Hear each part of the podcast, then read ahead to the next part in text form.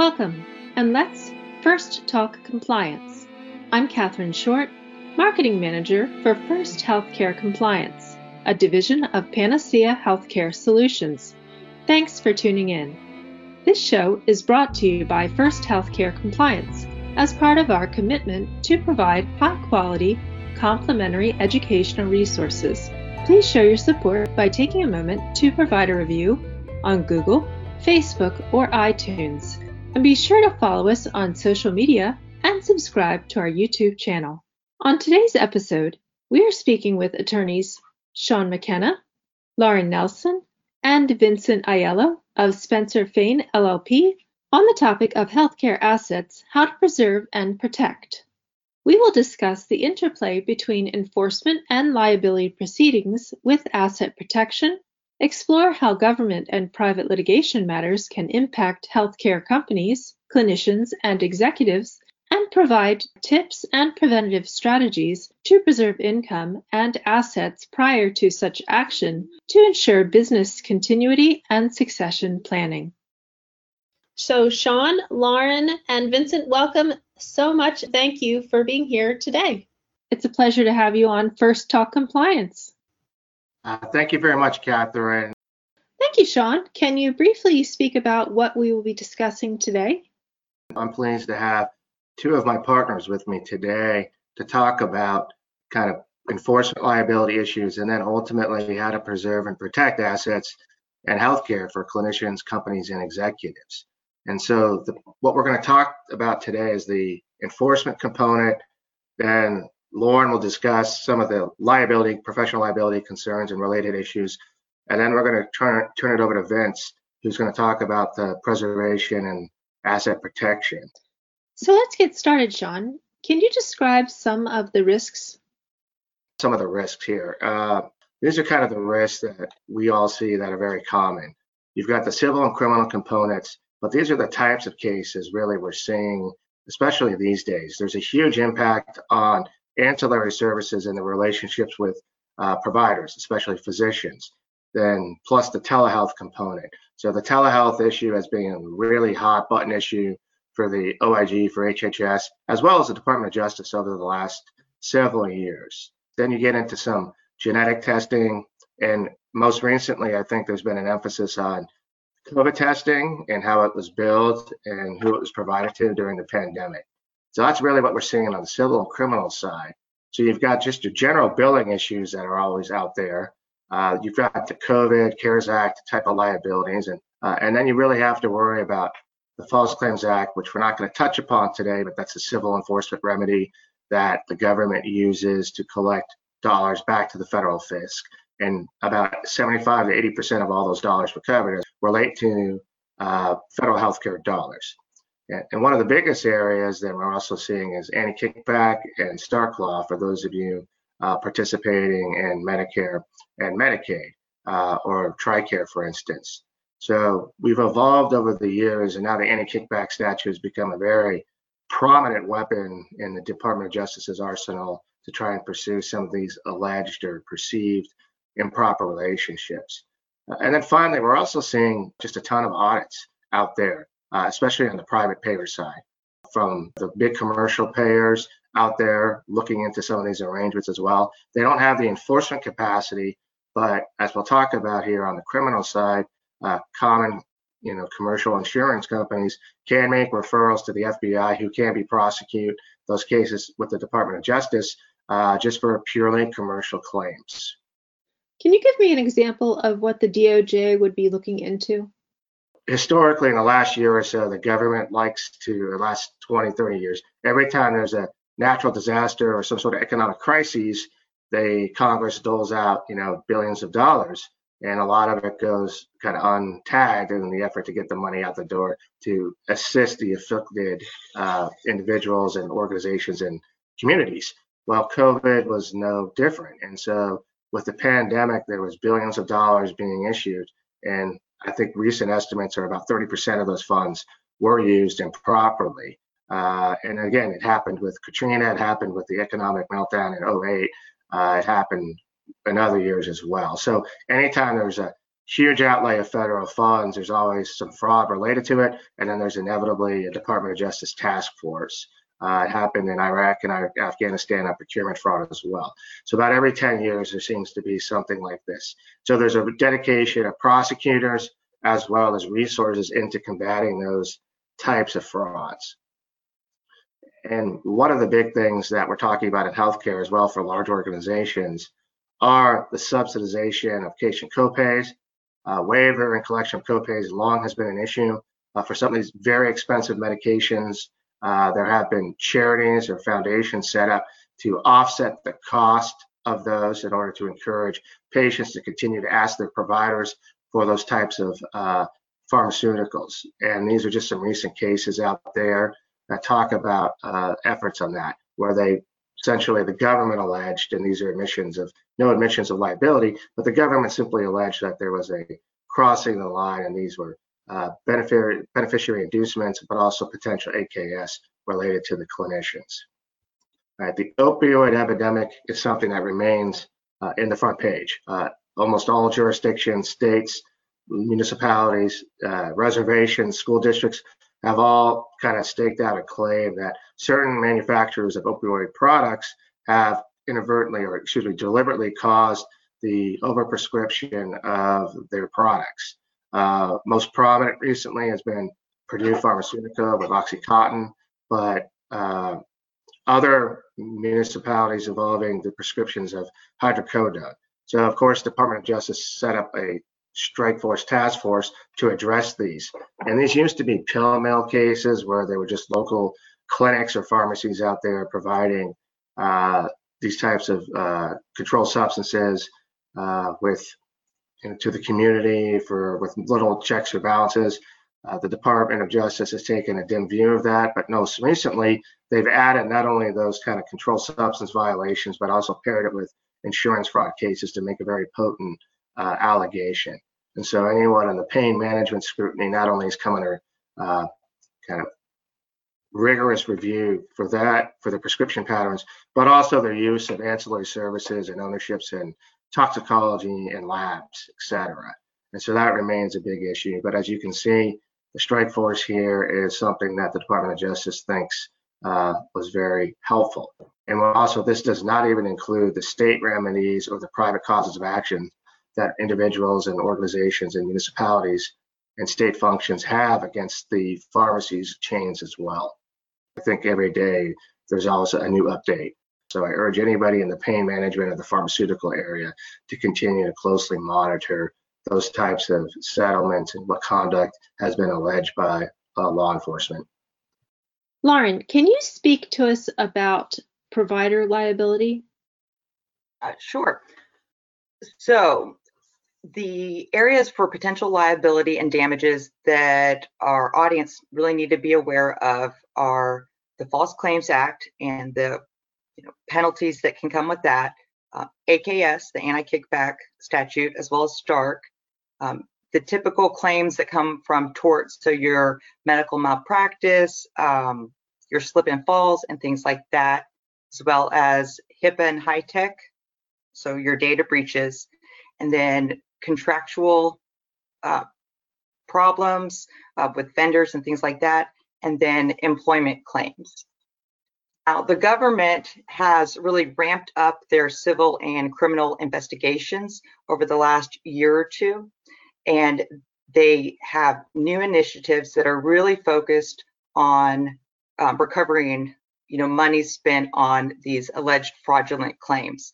Uh, in the last couple of months, or year, they've really been focusing on telehealth um, claims submitted by labs as well as pharmacies, and they've started the investigations into the COVID funding and billing as well as your PBMs. And we expect that the government will continue to ramp up the investigations in all of these areas as well as other potential areas in addition, the different licensing boards have also resumed their unannounced surveys and inspections of provider sites. For a while during COVID, sort of more towards the beginning of the pandemic, they had halted these inspections because of the pandemic, but they absolutely have been inspecting um, facilities. So you need to be mindful of that.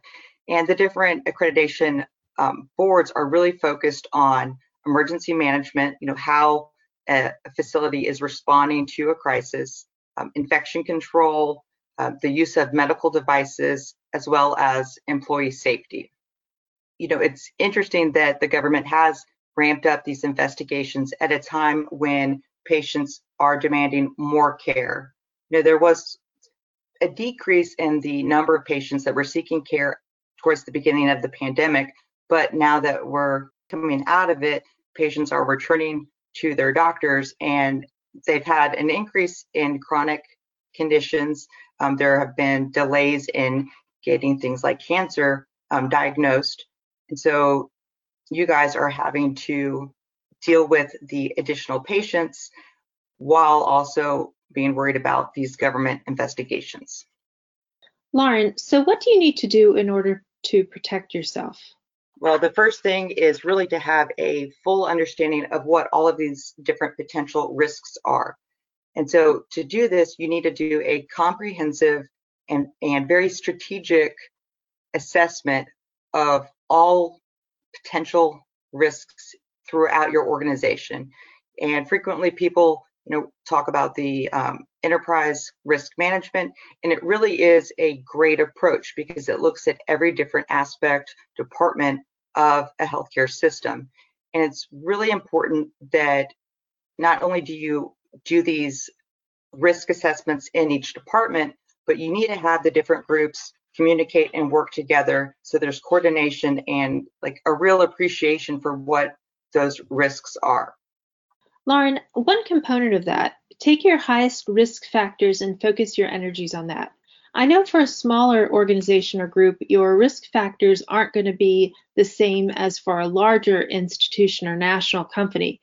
So you've got to scale your efforts accordingly, right? Yeah, ab- absolutely. And it's you know, really it's about having an understanding of what those potential risks are. And honestly, if, if you can coordinate, you know, the efforts of these assessments with the different departments, you know, you're in, you will end up putting less strain and demand on the individual departments. And that results in a better understanding of the potential risks. And it also gives you the capability of improving those potential problems that you can identify. You know, one big area, you know, as a, as a defense attorney, I deal with patient medical records frequently, and I always deal with risk management. What can be a little problematic is when there's a lack of coordination between, you know, the IT department or the records department and risk management. So it's really important that everyone's on the same page and everyone has a good understanding, you know, of what information is available and things like that. Okay, so can we look at clinical risks? So I think everyone knows that we are facing a pretty significant staff shortage and that healthcare has always had staff shortages, but during the pandemic, it really came to light. There was an increased use of travel nurses and shifting nurses from one department to another, which creates you know, the potential for problems when you know your staff may not fully understand the policies or practices you know, of the ICU if normally they're a med surg nurse or something like that. This has created a, a pretty significant problem. In addition to the shortage, that drives up the cost for the healthcare system, and it you know hurts the whole group as a, as a whole. Staff shortages also increase the risk of harm to patients. There's lack of continuity of care potentially, but it also has an impact on your employees, um, just from, from a morale standpoint and their safety. So one thing that providers can do or entities can do to help decrease these clinical risks is really to foster a culture of reporting without consequences. You know, every, everyone or a lot of groups say that they have this great culture, but when a, an employee goes and reports a physician for inappropriate behavior or uh, a concern about ignoring timeouts and things like that, the reality is frequently that that employee is reprimanded, um, maybe maybe not directly by HR, but it gets around, and that's that's not what you want to have. You want your providers to be able to, they recognize a problem, you want them to come alert you so that problem can be avoided or fixed. It'll help to decrease you know, the patient harm. Also, you know, use your peer review to improve those the patient safety and clinical outcomes. Don't have peer review just simply be window dressing. Really understand what happened and try to make changes. And don't let peer review be only punitive. I mean, you, you want to improve patient safety, and that's the whole purpose behind it. So really work on on that. Uh, one other thing it's worth noting, it can be very helpful to have your staff or your physicians inform you of what outside sources that they are doing um, or, or, receiving any kind of compensation from, or if they're acting as a quote expert, as in, you know, for example, if you have a surgeon who trains other surgeons using a specific medical device and the manufacturer of that medical device you know provides some compensation to that surgeon you know as an entity you really need to know that as your malpractice defense attorney i absolutely need to know that because if a lawsuit arises where something like that um, you know that device is at issue it doesn't always look great and it doesn't mean that there's something nefarious but it's really good to know. So just, you know, ask your your employees or your physicians to keep you informed of that. Yeah, from the government pers- investigations perspective, Lauren, having you know surgeons or physicians act as experts that could take a contrary or problematic view uh, in the short term for financial remuneration mm-hmm. can be used as really great evidence of what the facility or the physician was doing and was incorrect later. Uh, so you definitely want to be mindful. I mean, you know, we're offered opportunities to be legal experts all the time, but we generally shy away from them because we do not want to be taking an inconsistent position that somehow I might have to stand before a tribunal or other fact finder and articulate why my client is, you know, innocent. If you're just tuning in, you're listening to First Talk Compliance, brought to you by First Healthcare Compliance as part of our commitment to provide high quality, complementary educational resources. We help create confidence among compliance professionals throughout the United States. My guests today are attorneys Sean McKenna, Lauren Nelson, and Vince Aiello of Spencer Fane LLP on the topic of healthcare assets, how to preserve and protect. Please show your support by providing a review of First Healthcare Compliance on Google or Facebook. You can also follow us and subscribe on all forms of social media. Vince, can you discuss enforcement and potential liability, especially during the pandemic and onwards? What can you talk to us about? What kind of individuals and executives and companies, clinicians can do to protect and preserve their assets? Absolutely. Um, so before we get going into asset protection trusts um, and some asset protection strategies, there's a few caveats. One, um, asset protection, asset protection strategies work best when you're planning ahead. So if you're thinking that you're going to set up an asset protection trust um, at the last minute, after a claim's been filed, uh, after an investigation has started, um, that's generally uh, a huge red flag. Uh, in my practice, when I see clients, whether they're business owners or CEOs, CFOs come in, they're involved in medical practice groups um, or other businesses associated with uh, hospitals and medical practice groups or doctors' offices can run the gamut. So plan ahead. That's that's one of the main caveats that I can give. So uh, you you if you're not setting these trusts up uh, far in advance, at least a minimum of two years before any potential claim, then there's a risk that uh, they may not work. And also, these types of trusts aren't a panacea to simply uh, skirt uh, liability and somehow say that you can engage in nefarious conduct or or things that are criminal in nature. They don't function in that capacity. So with those sort of basic caveats in mind, I can kind of walk through the process of you know setting up an asset protection trust and what it is and and what's involved with that. So asset protection trusts have been around uh, for quite some time. Uh, in their in their simplest way to think about them, they are a contract. Um, there is a trust agreement, and they are a creature of statute.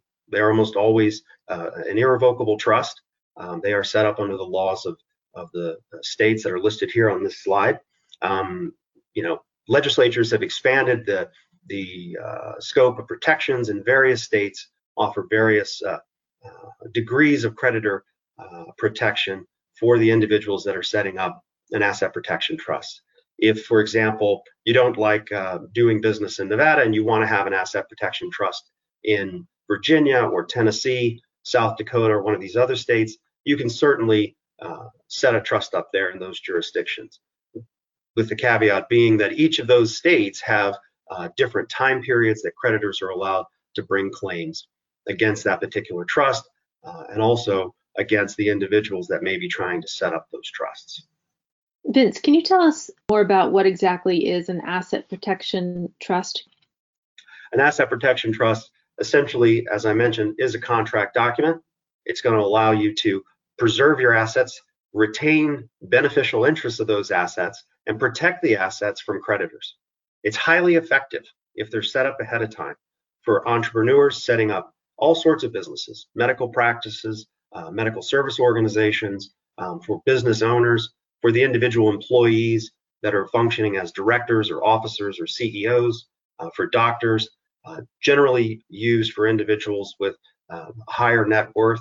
You're not going to see an asset protection trust set up uh, in a scenario where you are trying to preserve a few hundred thousand dollars in assets. Usually, these are going to be folks uh, who have a few million dollars at risk.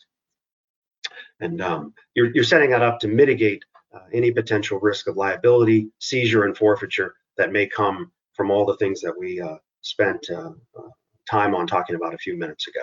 We talked a little bit about the elements of an effective asset protection structure, but there's there's a bit of redundancy because it's important uh, that folks that are interested in setting up an asset protection strategy realize what's involved. In an irrevocable trust, can you control everything? Oftentimes, clients will come to me. They've worked with another trust practitioner.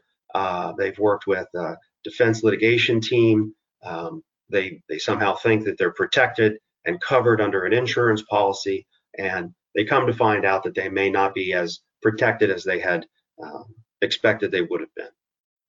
Oftentimes, folks will uh, come to me and they'll say, I, I want to set up a asset protection trust and I want to control everything. Huge red flag. You're, you're going to have to be comfortable with moving your assets into an irrevocable asset protection trust to preserve those assets for your benefit. But you can't retain too much control over those assets. And this is sort of the um, where the nuances of state law and uh, trust drafting come into play. Um, and really, um, it goes to uh, how these documents aren't formulaic. They, they need to be set up for the individual business owner, the professional doctor, or uh, person that is potentially subject to the to the liability of running uh, a medical organization, doctor's office, and whatnot. Vince, you mentioned potential red flags. What are some potential red flags? Yeah, so you know, the there are look back periods. The red flag that happens uh, is that the doctor or uh, business owner comes in, they say, I, I think I'm under investigation, but I'm not sure. And then all of a sudden they'll say, uh, we need to take um, certain steps to protect my assets. I, I have never done that before. I have an LLC, but I'm concerned I may have some liability. If you race to set up an asset protection trust after the fact, um, both a, a civil attorney and a criminal prosecutor can file motions to have the judge uh, look at the transfers into those trusts and set those transfers aside, essentially unwinding the value and the benefit the trust offers. So, for example, in Nevada and several other states, the look back period is two years. So, if a client comes to me today and they want to start a new medical practice group, and they're concerned about potential liability. Perhaps they've invested a million dollars into the business. They don't want to lose the balance of their uh, investments and holdings. and they want to set up this trust. As long as they're doing that two years before they incur any potential liability, then they're fine. So, Lauren, any thoughts for the next year or two ahead? Uh, sure.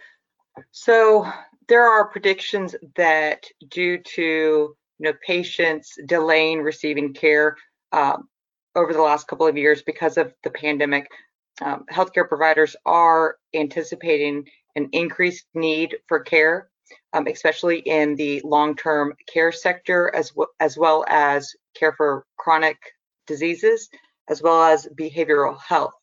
And one thing that will be really interesting to watch over the rest of the year and next year is the further integration and really diversification of how that care is being provided. So through telehealth, um, the integration from wearable devices and things like that, which, you know, those issues raise cybersecurity questions and things like that. Um, you know, there's also a thought that there will be a greater um, level of investigation by the government and there will be you know greater scrutiny for FCA and AKS and Stark claims. So things you know really sort of in that regard. Vince, how about you? Any final thoughts? Yeah, I mean, I I think the, my final thought is plan. You know, plan now, plan for the future, and in my practice, uh, um, that's key. You know, if you're in business now and you haven't planned uh, and you've got a concern and you think you've got exposure, still plan now. It's not too late. Um, you know, whatever the uh, big scary liability is that, that is out there, um, there are ways to deal with that. And uh, uh, it's very unfortunate when folks come to my office too late and there's very little we can do after the fact. So that that's my suggestion. And Sean, what about you? Final thoughts? I'd echo what Lauren said, just the enforcement risk, whether it's it's not a matter of if, it's a matter of when. So take heed with what Vince and Lauren have discussed. Thank you so much for everybody. Thank you for the insights, Vince and Lauren, and thank you, Catherine, and First Healthcare Compliance. Thank you very much. Thank you. Yes, thank you so much. I wanted to thank you all for being here. And thanks to our audience for tuning in to First Talk Compliance. You can learn more about our show on the programs page on healthcarenowradio.com and lend your voice to the conversation on Twitter at FirstHCC or hashtag FirstTalkCompliance. You can also email me at Catherine Short at FirstHCC.com. I'm Catherine Short of First Healthcare Compliance. Remember, compliance is the key to achieving peace of mind.